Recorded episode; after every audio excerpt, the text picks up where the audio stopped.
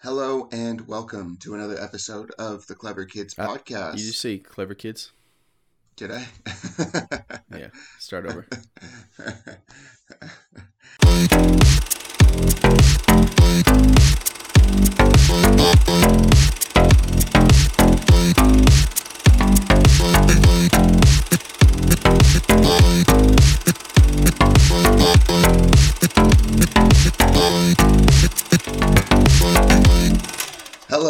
welcome to another episode of the Mighty Rewind. This is a weekly podcast where three brothers take a look at a movie and a topic from popular culture that you may or may not care about.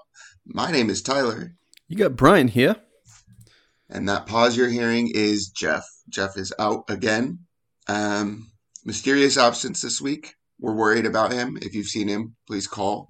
I think I Um, think the play he's trying to make is he's trying to show us that uh, the quality of the pod will go down without him and how much value he has to us. But what he doesn't realize is we're not skipping a beat. Yeah, I mean, I'm going to be honest. It's really nice not having to stop conversation to ask him what his opinion is. and also, it's great not having to interrupt him every time he talks, you know? I just cut out the middleman. I can just I can just interrupt you now. Yeah, you can just continue to just talk too much. So You know what? If you guys talked more, I would have less space to fill on this podcast. That's all I'm saying. what do you think about that, Jeff? Oh, that's right. Jeff's still not here. Sorry about that.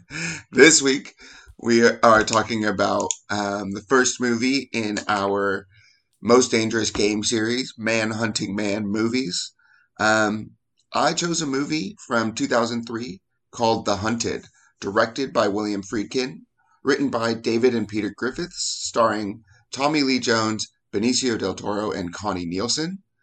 Um, I chose this movie because I had to pick my movie topic and movie last minute, and I looked through the list of movies that I had uh, saved on my list on Amazon and HBO and Netflix and stuff, and I was like, "What movie do I want to watch this week? Like, I'm, I only really have time to watch one movie this week. What's it going to be?" And this movie had been on my list for a while and been on my radar because I really am a huge fan of Tommy Lee Jones and Benicio del Toro, and them together seemed good. The Fugitive was one of my favorite movies growing up. I really loved that movie.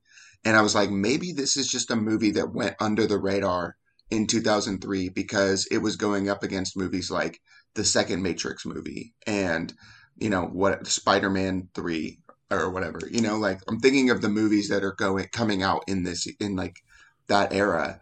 And this movie is very different to that. It's almost counter programming. So it would make sense that it would go under the radar, but that doesn't necessarily mean it's a bad movie. Well, I didn't check the reviews and I didn't read anything about it and I picked it. And you know what? I don't think it was a bad movie, but I don't think it was a particularly good movie. Brian, what do you think? Uh, I mean, it was fine. It, it, I don't regret watching it, but at the same time, I probably wouldn't pick it back up again. So, you know, I, as we'll get into, there were things I enjoyed, but um, overall, just kind of a meh film. Felt like they were just following two guys around the greater Portland area with a camera. Yeah, that was the first thing that blew my mind in this. Um, wow. Just looking at 2003, the movies that came out in 2003. It's a big year, wasn't it? Yeah, X2, X Men United, probably the best X Men film from that original trilogy. Pirates of the Caribbean 1. Ooh, that's a big one. Hulk, the first Hulk movie. Lord of the Rings Return of the oh, King. Oh man, that's a Daredevil. Big Fish, Timeline, which isn't a good movie, but is my favorite book by Michael Crichton. That's the one with Paul Walker in the movie. right? Yep. Um, the Core, Underworld, the first Underworld movie. um, League of Extraordinary Gentlemen. I Yeah. mean, There come were, on, there were better banger. things to spend your money on at the theater that year. Bruce Almighty, The Last Samurai. Dude, this Oh, was wow. a big year. Shattered Glass, the first movie with Hayden Christensen in it. That can't be right. Wait, when did the when did Attack of the Clones come out? 2001.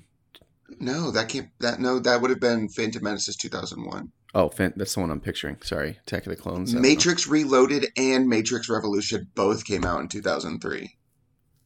Wow, That's wild. it's a bad year to try to produce a Oh, movie. dude, that Peter Pan movie that no one's seen except for us and we all love. That Dude, came out in people have seen that 2003. movie than you realize. Mystic River. That's a great movie and won the Academy Award that year for Best Picture.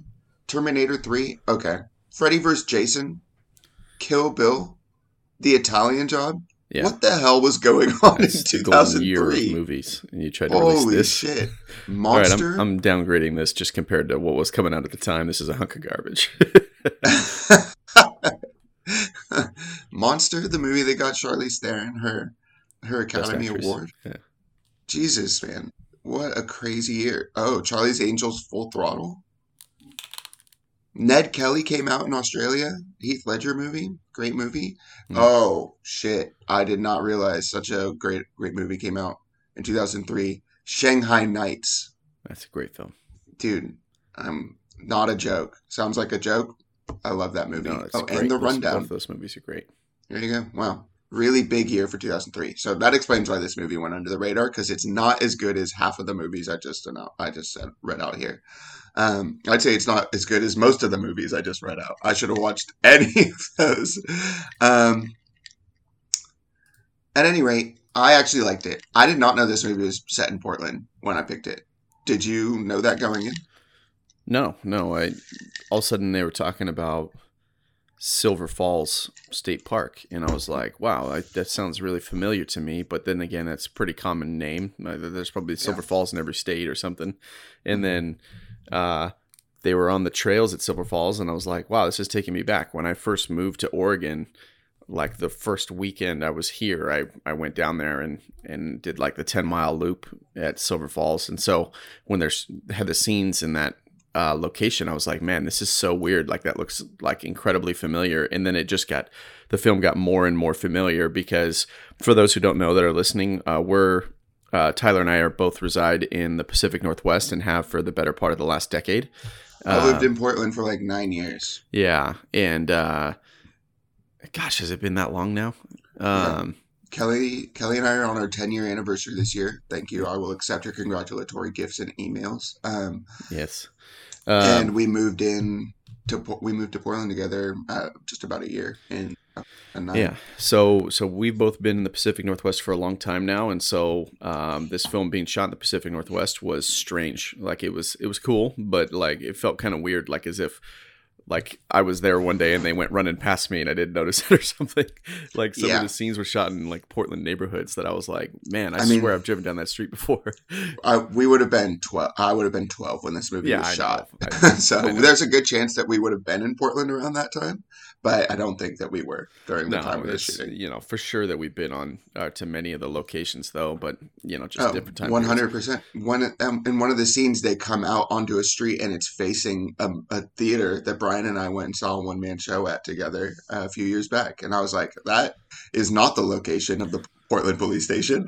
so for those that don't know, Portland's uh, residential areas have, or it's really common to see houses like built up on kind of hilly landscape, where the street will be kind of your ground level, and then the houses are kind of on a like slope. Mhm. Um, and at one point, you know, the movie takes you to a person's house in a Portland residential neighborhood, and I was like, man, this looks so familiar to me. I swear. Yeah. I've I've been on this street before, you know, and it's just it's. It's a very um, you know distinguishable look uh, about their neighborhoods that you know was just slapping me in the face while I watched this. Yeah, it's uh, actually looking at the Wikipedia while I was watching the movie. Um, that that it, the whole production is just talking about the fact that it was filmed in Portland. Uh, film was. Fi- I'm just going to read it here. The film was partially filmed in and around Portland, Oregon, and Silver Falls State Park. All Portland scenes were filmed in Oxbow Park, which is just south of Portland, actually, um, but it's a really great river walk for anyone who's visiting. The South Park blocks, the Columbia Boulevard Treatment Plant, and Tom McCall Waterfront Park. Those are some of the most famous tourist attractions in the city. I when um, uh, first of all, let's just say full spoilers for this movie. This movie is from 2003. If you haven't seen it, you know how this movie ends. If you've ever seen any other movie, it's it's exactly what you'd expect. The hero wins. Um, I uh, when he's on the park blocks, which is the wa- that waterfall Mhm. in Southwest Portland, um, he's looking around for Benicio del Toro, and he looks to his right, and he sees the the uh, waterfront park, which is like six blocks south, east of of that location, and then he looks to his left, and he sees like a train, and that's like hella north. You know, I was like, I was just really laughing at how much they had to twist the geography of the city to for like the different scenes. You know, to be honest, I noticed it in The Rock. I noticed it in other movies of in major cities. They do it everywhere. They do it in LA, where it's like you you cer- you go across mass distances in seconds, and it's like that doesn't make sense. Or like one second they're the in. Southwest Yeah. Portland, and then in the next second they're in Southeast, and then the next second they're in Northwest again, and it's like, how the hell did they do that? Um, yeah, I you know it happens in every movie. It just was so glaring to me because Portland isn't that big of a city. You know, it's a relatively small size. Um, so the the few attractions that we have, the few very distinct monuments and things like that that we have, are very glaringly, obviously stretched in this movie. But you know what? Loved seeing it nonetheless. I loved Yeah, that fun. the The whole The final- Bridge thing was cool. yeah, the the final confrontation takes place in in uh, Silver Falls. Um, the uh, the bridge, yeah, that bridge scene is like on a bridge that I drove across for nine years every day on my way home from work. Like just every job like I had was I had to cross that bridge. Like yeah, the Tom very, McCall very- waterfront stuff was a trip too. Like that was it was cool. yeah, love that park. Um, they didn't shoot it during the best time of year, which is right now when all the Chinese uh, cherry blossoms uh, bloom and we have all the pink petals everywhere. But that would have been awesome if they had shot it during that because what a visually striking um, chase scene that would be running through that park. Um, but yeah, I really loved the car chase scene where he's just ramming through cars like onto Alberta Street, it looks like, and just like absolutely destroying people's livelihoods. uh, very funny to me. Um, and you know what? Traffic, it's nice to know that traffic has always been that shitty in those tight, tight streets in Portland because our streets were not built Yeah, for traffic. For anyone who has never been to Portland, the streets are like they're technically two way streets, but they feel like one ways. They're just so narrow, and it's They're like, so narrow they're that not if you designed. It feels like they were designed for when people were riding horse and buggies. like it doesn't feel like it was Yeah. meant for car traffic going both ways. So narrow. People have huge front yards, and they're just yeah, they did not plan. The Port- Portland city planning is very outdated. Let's say um, has not adapted with the times, so our, our streets are very, very, very narrow. Brian and I both lived in the same neighborhood at one point, point. In that specific neighborhood was insane. Trying to park. narrow. Yeah. Oh my god, it's absolutely insane Yeah. Just imagine if two cars are coming down towards each other, one of them literally had to park so that the other Right. one You have to get off onto the curb. To Yeah, so you play like a little pass. game of chicken. and people park in the street, and it, yeah, it's um, it's insane. Yeah, It's insane. it- very fun. You get used to Um, it though. I love seeing it. I love seeing a car chase filmed in those streets. I, I wish they kind of had done it better. So, one of the reasons I wanted to watch this movie is because I saw that William Friedkin directed it. William Friedkin directed The Exorcist, um, and one other major movie in the seventies, which is called The French Connection, which is was my other backup choice for car chase cinema last last couple weeks. Um, because it has one of the what is widely considered to be the best car chase like ever committed to screen to cinema like widely considered that um or it used to be because they didn't get permits so they just drove like maniacs they like shot it guerrilla style in the streets of i think philadelphia or chicago um but also could be new york but um it's just a classic of the heist genre crime genre um and uh, great car chase. But Friedkin kind of dropped off the map for a long time. Um, and then I found out that he had done this movie, and that made me want to watch it. Cause I was like, well, what was he doing around that time? And uh, for them to film a car chase in Portland that was so not a car chase, you know what I mean? It was just a man, um, a maniac crashing into people's cars. Um, I was kind of blown away. I was kind of expecting it to be a little bit more exciting. I don't know. Let's talk about the movie as a whole, though. Do you? Let's compare this to two much better movies that this movie is clearly trying to emulate Rambo First Blood and The Fugitive. Both of them have a lot of shared blood, right? You can see the DNA. It, yeah, this movie had the same vibe. Like you're like in this wet woods, like it's cold and miserable, but the guys are just dealing with it in a jacket, like you know, like. Well, I think Rambo swimming in the water. doesn't Rambo take place in Oregon? Uh, I don't know. Yeah, yeah, yeah. Maybe it does. Do do rural Washington, but it was filmed wow. in British Columbia. Wow. But yeah, so it's Pacific Northwest. Totally British Columbia is Pacific felt, Northwest. So it felt like the little man, like the hunt chases could have just like passed each other by. Like they, it all felt the same to me. Like the you're just cold and damp, and you're just dealing with wet conditions up here, which I mean, you, are. They, I get so much First Blood vibes from that opening scene in the forest. Not in the opening scene in the battle in Kosovo, but in that forest in Silver Falls. Yeah, yeah. When they're in that forest, I, uh, I don't, I don't think that that forest is near Silver. I mean, it could be, but I, I don't know. That looked like British Columbia to me. But um, yeah, when they when he's hunting those hunters and using traps and like showing up behind them. I mean, that is literally 90% of the movie First Blood, right? When that's happening. Yeah, he's just ghosting people in the forest. Yeah. And let me back up and just say that first scene, I, I made a note in the the Warzone scene was way over the top, dude. Like Oh yeah. It looked ridiculous. It, it just looked like they were trying to show like the the the future in Terminator where the world is just like scorched. and there's just explosions going on left and right all over the place. Like I just, I was like, I'm having a hard time believing this. This is what a war zone looks like. It just yeah. felt like it was way overdone. But that's the only note I had about that.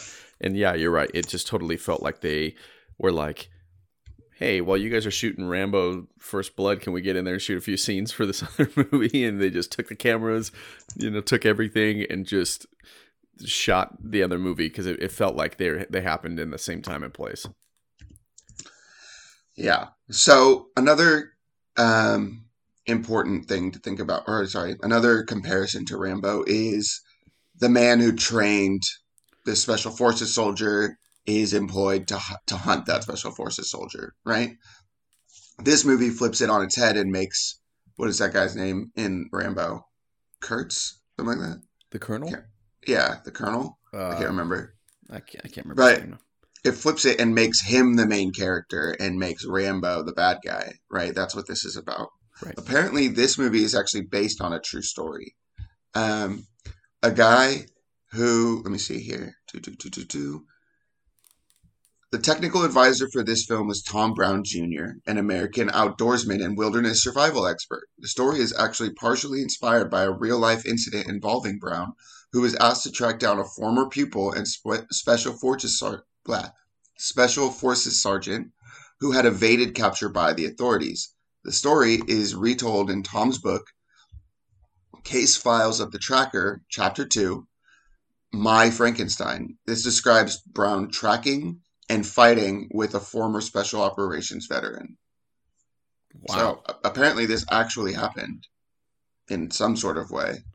Um, but it really does feel like Friedkin or the writers were like read that book and were like, well, that's cool. Let's make this into a Rambo movie. And it pales in comparison to First Blood. First Blood is probably my favorite Stallone movie, right yeah. up there with Rocky. Oh man, it just like having this like green beret that is like disenchanted and like obviously suffering from some severe PTSD. Like you know, having him be the focus worked so much more for this kind of like tortured warrior, like that you're rooting for, even though he's the outlaw or whatever, or the fugitive. Like that Yeah. landed so much better for me than this movie. That's kind of my frustration with this movie is they didn't really lean into that enough. I thought that they were trying to tell like a yeah, this guy got messed up by war or Right. whatever, and But we should actually feel bad for go. him. Yeah. They just don't really show it enough that like he's not a bad person. He was twisted, and then at the end, when Tommy Lee Jones is reading his letters and then burns them, it's almost like he didn't care. I don't know. Like I was like, what are they saying here? I feel like they're kind of like being like, get over it, soldiers, or something. I don't know. It didn't Yeah. work for me. I, you know what? I found myself not really caring about that guy that much. Like I was gonna say, I know the actor's talented, but um, I just, you know, I, I thought that they were gonna try something like that too, where it really showed him the psychology of like what he had to go through and why he's on the outs now. You know, like it's not he's not trying to be difficult. He's struggling with the morality of it and what it's done to him, and you know, blah blah blah. And instead, like we just had this guy running and uh, you know, almost like um, emotionless at times, where he's just kind of just trying to get away over and over and over again, and he kind of turned into an actual bad guy. Where like Tommy Lee Jones was really portrayed as like this hero, when I'm like, are you a hero? You're chasing down a dude who's like got all kinds of problems because of a program that you helped produce. You know, like Well, I just I, honestly I don't get his like the, I didn't get Benicio del Toro's motivation to commit the murders. Like he's out in the forest and he kills those hunters and like at first he's like oh those scopes and like all that technology like you use that to kill animals those like blah blah blah. Yeah. and and like he's telling him that they're sweepers but then at the same time he's like what if a better like it, it seemed like he had like maybe an anti-hunting bias or something like I, I honestly i was like i don't really get what's what they're doing character-wise with this character Yeah, like i, don't I, understand what i'm supposed to latch onto with him I just operated the whole time as if they like they were proven to be sleepers because or sweepers. Sorry. yeah they- after a while i thought that too straight up were actively hunting him. If if it was actually dudes just on a hunting trip, you think they'd be like, "Yo, bro, I'm just out here shooting deer. Like, what are we ha- what are we doing here?" You know. And instead, they're like looking around for him and stuff. And I was like, "Okay, those guys are for sure looking for him." Like that feels confirmed to me, and I just kind of operated with that assumption. Although I realize now they never really proved that. Yeah, well, except for that when the the shadowy government organization shows up and they're like, "We're taking him," and then they put him in the armored car and they're like, "All right, here's this thing, inhale it and kill yourself." Right. It's like, okay, so wait, is it going? Like, is it? Is are they out to get him? You know, like, But then Or is he a really bad guy? Stick with that. Yeah. but that yeah, and then he escapes and goes into the mine and kills ran, you know, a bunch of good normal people instead of just evading. right. You know, so it's like they kind of flip flopped a little bit. You know, I was kind of having a hard time really tracking how I was supposed to feel about him. Yeah. It's And I think that's- for sure. That's the main frustration I had with this movie. Yeah, I ended up not feeling much for him at all, which was the problem. I think, especially because with Rambo, dude, you you feel it the whole time. You're like, yes, that guy just wanted freaking breakfast, and now look what he's doing. He's just ripping people up, and like, you know, and you could you can feel his frustration where he doesn't want to be out there. He wants to just go back to a normal civilian life, and they won't let him do that. oh that middle monologue at the end where he's talking to the Oh, colonel in the home. room after just shredding that man on the roof. Yeah. He like yeah, yeah, he just brings it home he- big time. yeah, really, really is like talking about you know the problems that the Vietnam War veterans experienced, and it's just sort of yeah. You want to just cry for him, like it sucks. yeah, Like, it's really emotional. with this and this guy, movie, we didn't get that, man. chance. Yeah, it, it was Yeah, we should have.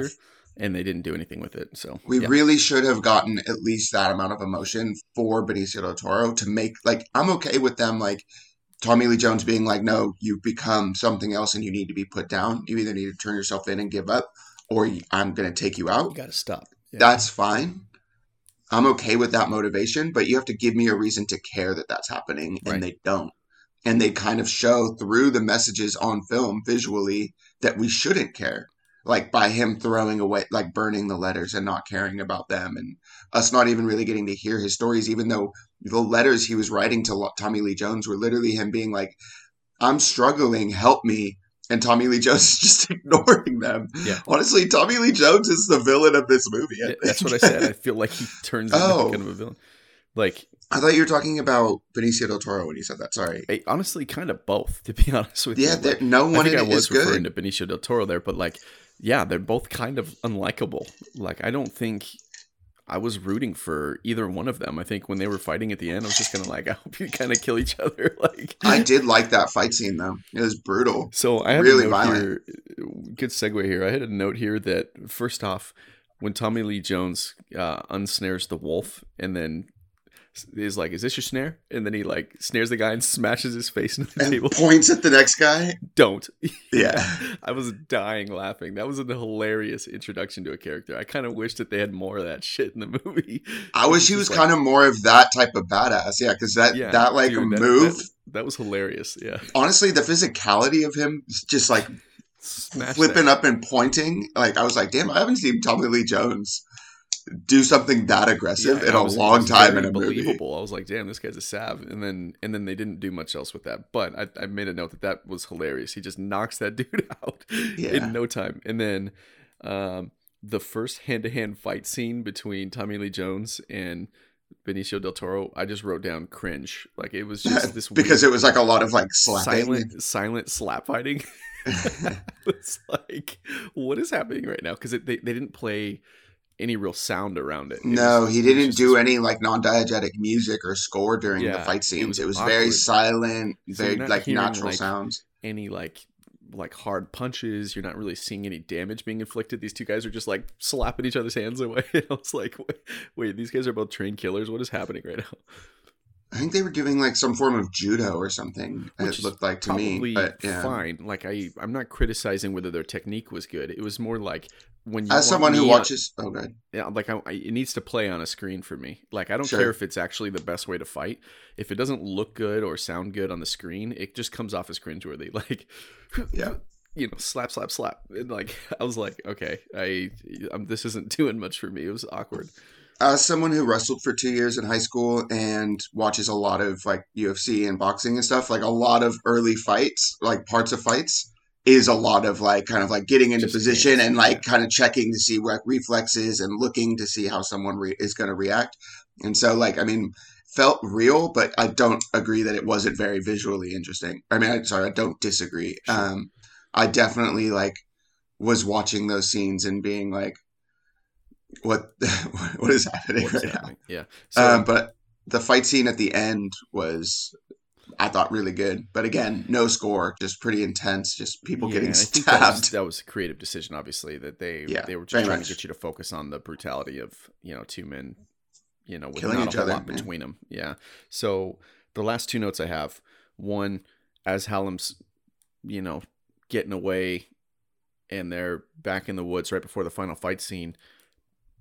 I, I wrote down a note about how much I hate how movies just gloss over people swimming comfortably in full clothes with boots on.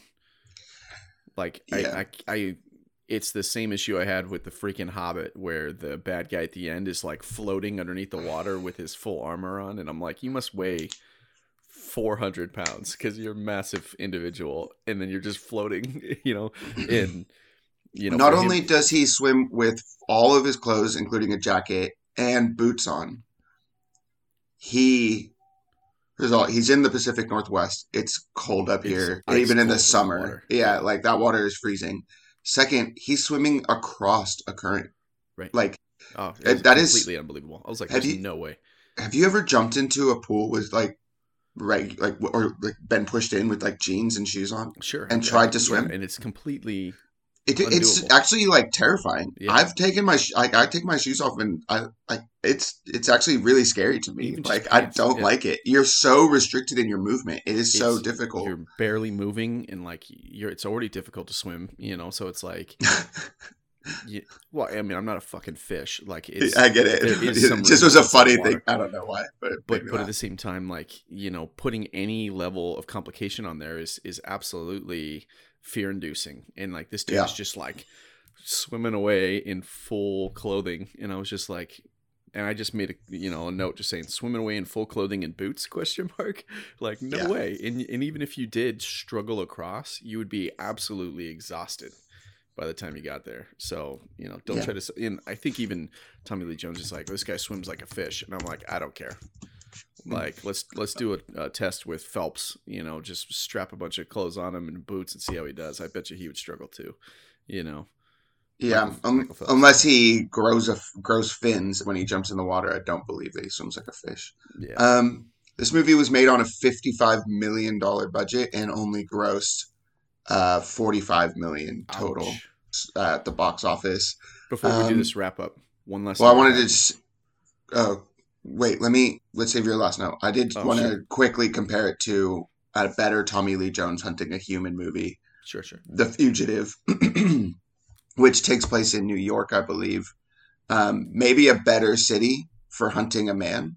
I think that the way that he they compare Portland to a wilderness and like the way that Portland is sort of built into the forest really lends itself into this movie where he can seamlessly switch between a metropolitan setting and a forest setting.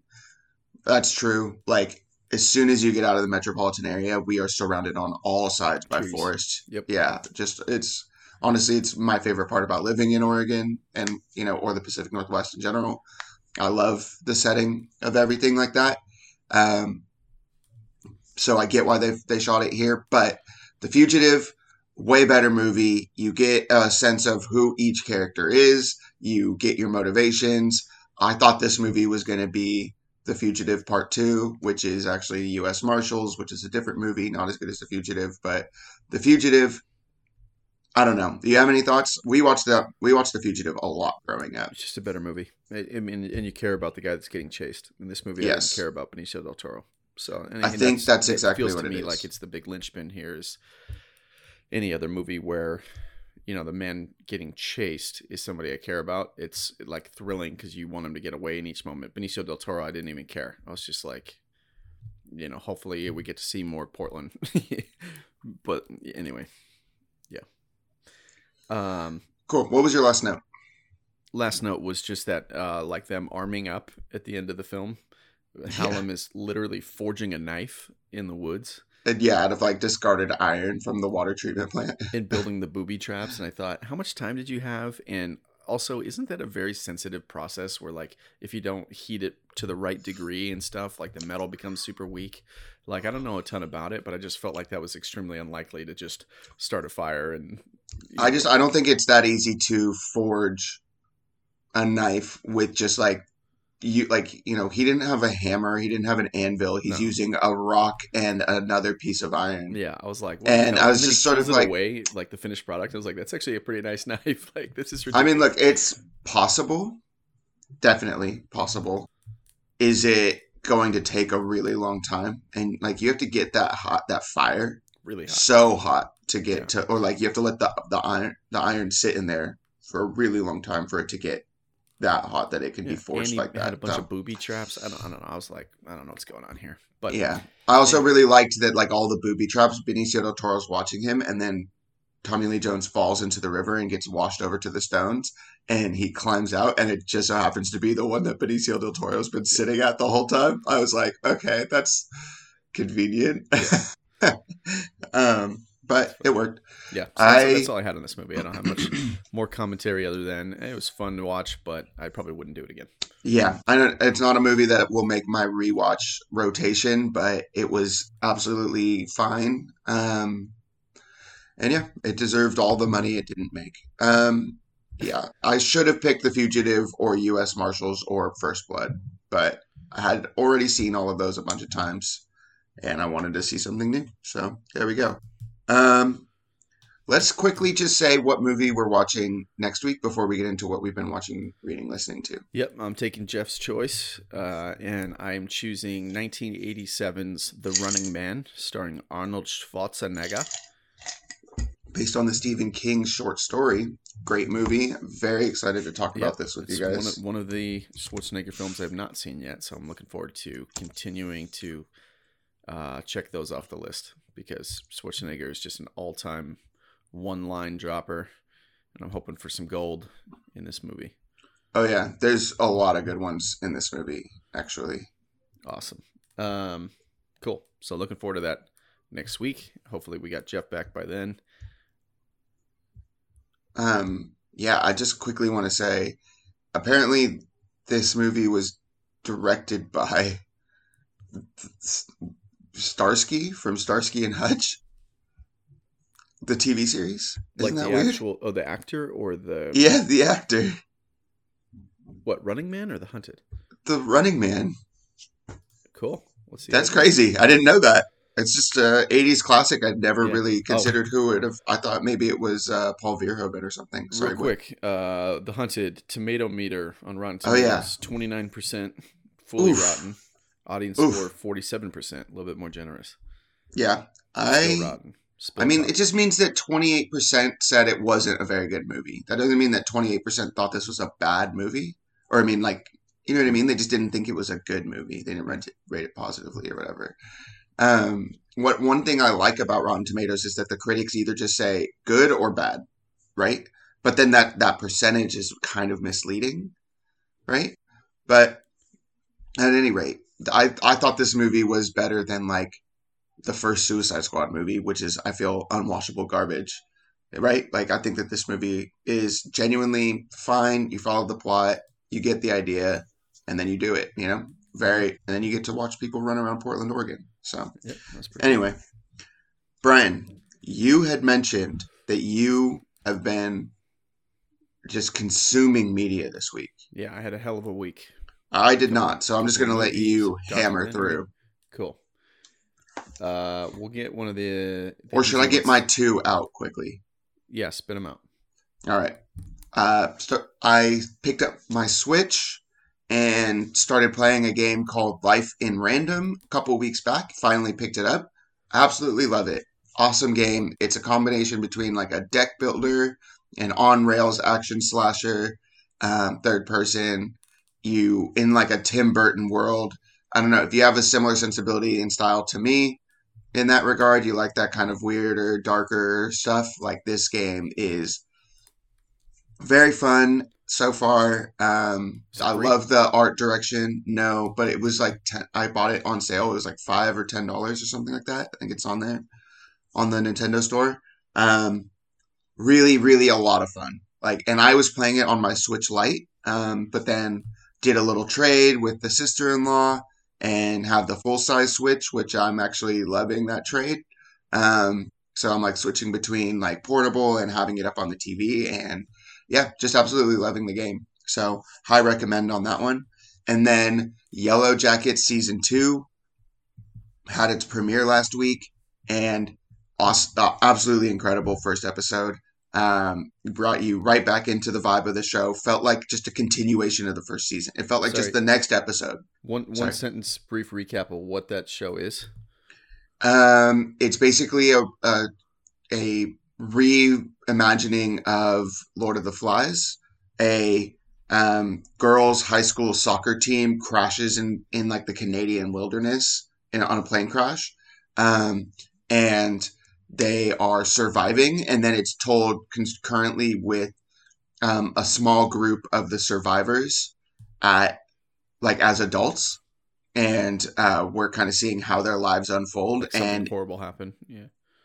so yeah, like there is rumors that they like ate people and killed people. uh, You know what I mean? Killed and ate each other, um, or were doing something. Factions maybe developed before they got rescued, kind of Lord of the Flies esque, but that's sort of unfolding. And then they're telling the story of them as like forty year old moms, and some weird shit is happening on that end too. Like And there's like also this- stay on the island or whatever. or like there's other like yeah there's like other crime stuff going on around them and they're like kind of dealing with it because they're of they're and they're so tight knit from like keeping secrets from their past and shit right um it's got Melanie Lynskey who you most recently saw in the last of us as the lady who lost her brother and so she was trying to kill Oh yeah. the, that black guy right yeah, yeah. and his deaf brother. Um, she, so she's great, and this is probably her, my favorite role of hers. I think she. I always have thought she's a really good actress, but she's incredible in this. Um, also, she's Australian. I always forget that, but she has like a really heavy Australian accent in interviews. Um, Christina Ricci is in it, and she is the love of my life. I've been I've had a crush on her since I was a child, and it sticks through. Every time she's on screen, I just like smile. She's crushing it. She's amazing. Juliette Lewis is in it, um, and others. Yeah, it's just it's good. It's really good. Very strong recommend on that. Season one was my favorite show that year. Um, and uh, my wife and I couldn't wait to watch it every week. And then season two, I was kind of worried um, that they weren't going to be able to capture the magic, but literally, first episode of season two just feels like the next episode in season one. It just carries the exact same mood over right now. Yep, comes out one episode at a time, but all season one is out on Amazon. It is awesome. I love this show, and Elijah Wood is joining the cast uh, for season two. In the first episode, you hear his voice. Um, on like the phone or on like a recording or something, and uh, I was like, "That's Frodo." Frodo. Frodo. yeah. yeah. Um, and he's going to be paired up with Christina Ricci, so it's like two of my favorites running like running along together because Christina awesome. Ricci is like one of those people who's like obsessed with true crime and she like does like detectivist stuff on the internet, you know, and she's in like all the detective community, amateur detective communities. Her character, right? Yeah, her character. And Elijah Wood is also in that community. So it's just gonna be the two of them being weird and nerdy and playing off each other. And I'm like, I am here for that. Uh yeah, really love it. And that, that's the only other thing I watched this week. So all right, um, jump in on that. That sounds like a fun time give it a shot. I feel like Anna would really like it too. So, cool. you know, maybe try to find a way to get her. Give, I'd say, give it two episodes. Um, the first episode kind of just introduces you to everything, and then the second episode kind of gets things going. Um, and then yeah, let me know. Anyway, Brian, what have you been watching, reading, listening to, and what do you want to recommend us? Yes, uh, I'm gonna get through some of the garbage I I went through first, and I'll say, um, the top one was Replicas, which is a Keanu Reeves movie. Keanu Reeves movie. I almost said John Wick, and uh, dude, that John Wick Chapter Four movie is um, getting the best reviews of the franchise. Is it out I, right now? Yeah, it just came out, and people dude, are like, "You have to go see it," and I'm like, yeah. "God damn it, I'm, I'm dying to see that and Dungeons and Dragons." Yeah, I'm thinking about slipping out on Tuesday for a movie, and I don't know what hell I'm gonna pick between those two. Because you are look awesome. I, am thinking about it, slipping out like in the morning for a movie, oh. just because uh, the kiddo will have grandma. I was gonna say, dude, I'll I'll go with you, but if you're gonna do it in the morning, then yeah, it'll probably be in the morning. Um, anyway, I'll call in to work.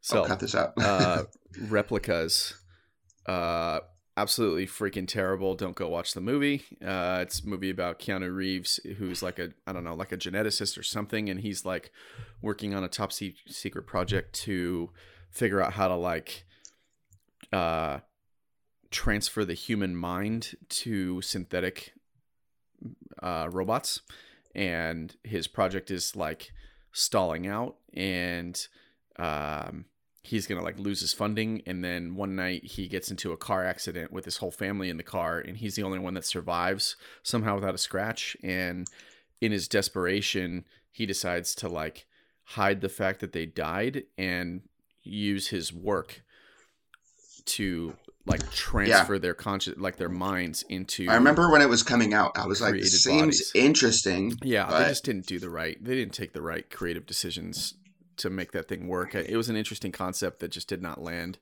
because um I don't know. The whole movie just sucked, to be honest with you. I, I can't get into a more detailed reason why it's not worth spending the time on. It just wasn't very good. Um, moving on. Uh, I also watched over a three day stretch uh, the entire Chronicles of Riddick trilogy. I, I watched, okay, Pitch Black, Chronicles of Riddick, and then Riddick. And I watched them completely out of order. I watched number three on the first day, number one on the second day, and number two on the third day. because because I the they're getting touted on Netflix. It was like in my face. I'm sure. Yeah, stuff I click on. Vin but... Diesel is really trying to bring back the bring it back right now. Oh, okay. Um, yeah. I, he's like, I think that he's about to announce a new movie, or maybe just did. Um, anyway, so what did you think? Had you seen all three of them before? Yeah, I'd seen all three of them before. I'd kind of forgotten that there was a third one, even though it's the most recent. And then yeah. Like, it popped up in my face, and I was like, "Ah, fuck it, I'll watch that. I don't have anything to watch right now." So I put it on, and was like, "All right, that made me want to watch Pitch Black," but I don't feel like watching number two because it's a totally different vibe from Pitch Black in num- number one and number three are very similar. It's like him with some outlaw team that are on a planet trying to survive the the hostile, um, you know, local life forms.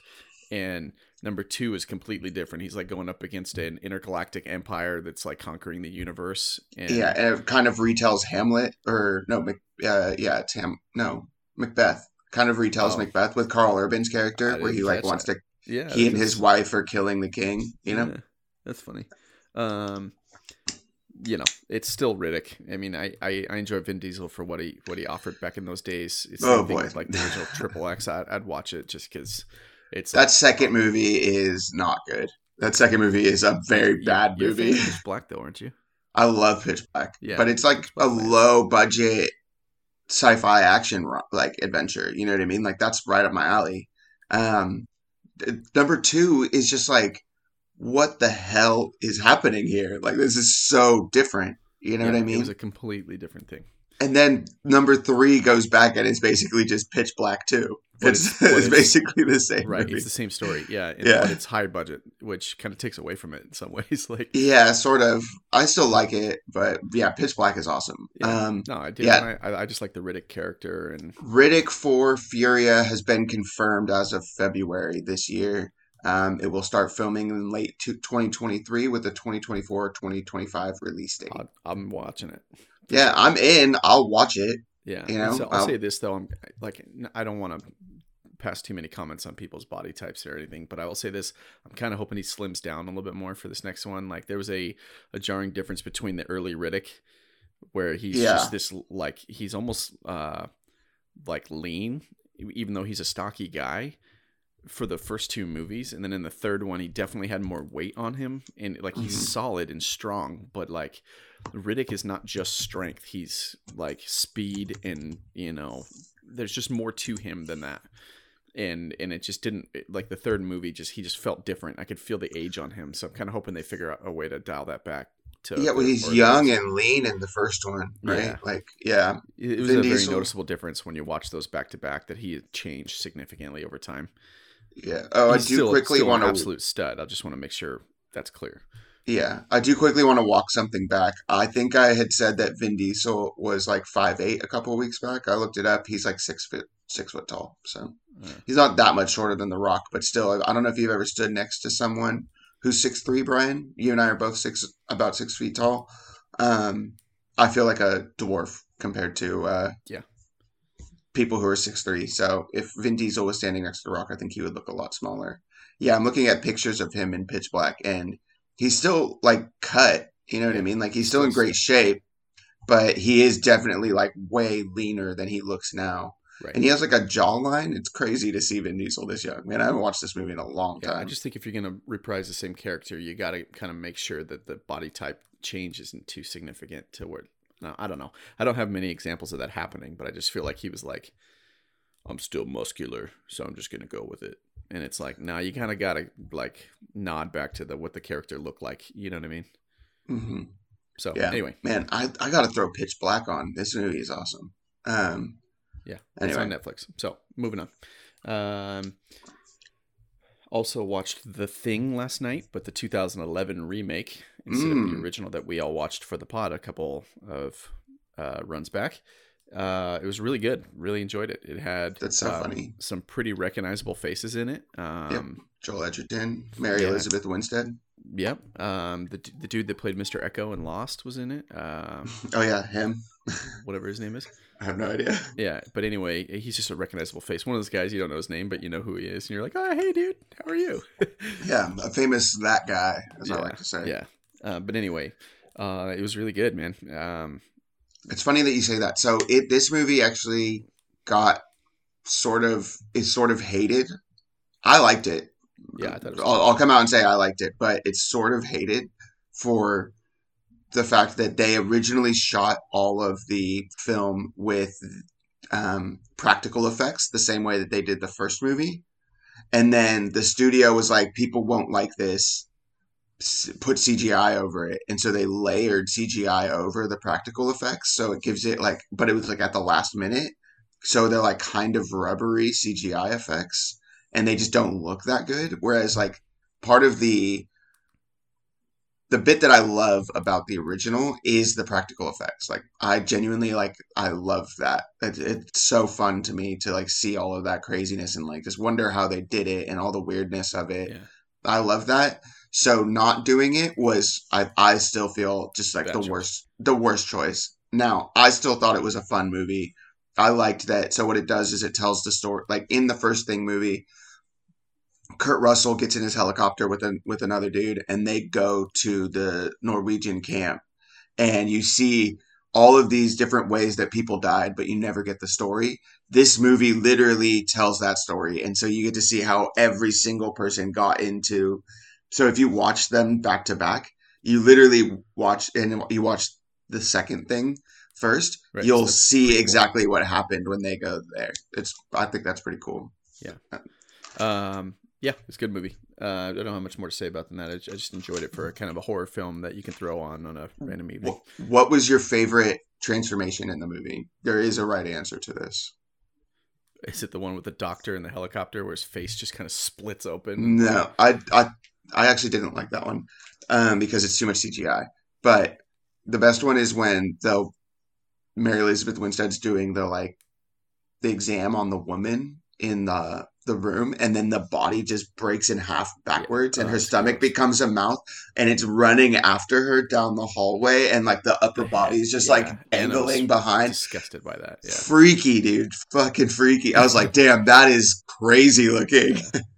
uh, that is the. That's honestly like you could do a movie just with that character as the monster, and that would be a terrifying right? movie. Yeah, or yeah. like the two guys that were like merging together. oh yeah, the faces and was- yeah, then they, coming they after really kept making you look at that, which was horrible, dude. yeah, Anyway, moving on. Um, I watched a documentary on HBO called. It's a three-part series called "The Murders at Starved Rock," Mm, which yeah. This is on my list actually. which covers uh, a 1960 uh, brutal killing of three women um, at a place called Starved Rock. Uh, I can't remember what state it's in, and the arrest and subsequent uh, imprisonment of a man who spent 60 years in prison for the murder. And the documentary is um, created by the son of the prosecuting attorney that put him behind bars, who's questioning whether they got the right guy. And, Yeah. and it makes it very compelling because he's interviewing his own father in the last years of his, his father's life. And his dad's like admitting that he didn't even believe the confession that they used to put him behind bars. And yet he's like, we got the right guy. I'm not questioning that. But yeah, you're right. That confession was probably coerced and it didn't line up with the, the details at the murder scene. And he's like, then how can you use that to put a guy behind bars? And he's like, because we got the right guy. And it's like, oh my Oof. God. Oh my That's God. yeah. punch. Damn, I gotta And watch so, this. th- so there's a lot of really compelling stuff in mm-hmm. there, but the the best part of it is I think that the oftentimes when you walk a, watch a documentary, the documentarian or whatever is often trying to keep the narrative pointed towards one conclusion, which is they are guilty or they're not guilty or whatever. This one, I think he does a good job of just questioning everything because you know right as you start to be like this guy's innocent he starts questioning the guy's side of things and he's like man he told me some stuff that was kind of inconsistent in some interviews and i don't like here he flat out lied to me. Like this what he said here like I'm, i refuse to believe that you know the defense attorney would say that you know. It's it's fascinating. I, I think it, it was it was a really good um you know enjoyable documentary. I, I've, I've watched a couple on hbo uh, that I thought were entertaining, and I was really hoping to find another one, and and this one landed for me. I thought it was fun, a fun watch. Um, Cool. Sounds good to me. all right, moving on. Uh, last one I got right now is, um, well, I'll say I finished Hunters season two, or like the final of Hunters. Uh, really good. Um, you know, Jeff and I both talked at different times about the flaws in season two. I won't get into it. Uh, Hunters is absolutely worth watching. It's, uh, you know, Jews, you know, maybe 30, 40 years after the Holocaust, hunting down Nazis who managed to uh, evade justice at the end of World War II and assimilate into different societies. They're just hunting them down and killing them, and it's it's entertaining. I think the, Logan Lerman is the guy's name, right? The actor. hmm Uh, he leads uh, a cast that also has Al Pacino and a couple other people in it. It's pretty good. Um, Last one I have is The Unbearable Weight of Massive Talent. Oh, It is available on Amazon, so I watched it the other day. awesome! What did you think? Um, I liked, I liked it a lot. Uh, I thought it was just absolute, uh, absolutely just scream Nick Cage the whole time. I thought the the storyline was just like I feel like this is real. I feel like he actually feels this way about his own career and himself. I think he might. the I think he the might. way that he was making out with his younger self, I was just like, "There's no way anyone else wrote that into the story. That had to be Nick Cage edition. That's so disgusting. It's still so disgustingly Nick Cage. It's not even funny. Like he's literally making out with his younger self. Anyway, uh, I love that version of the younger Nick Cage. It is so. It's first of all so weird looking with like all the makeup on to make him try to look younger again. yeah.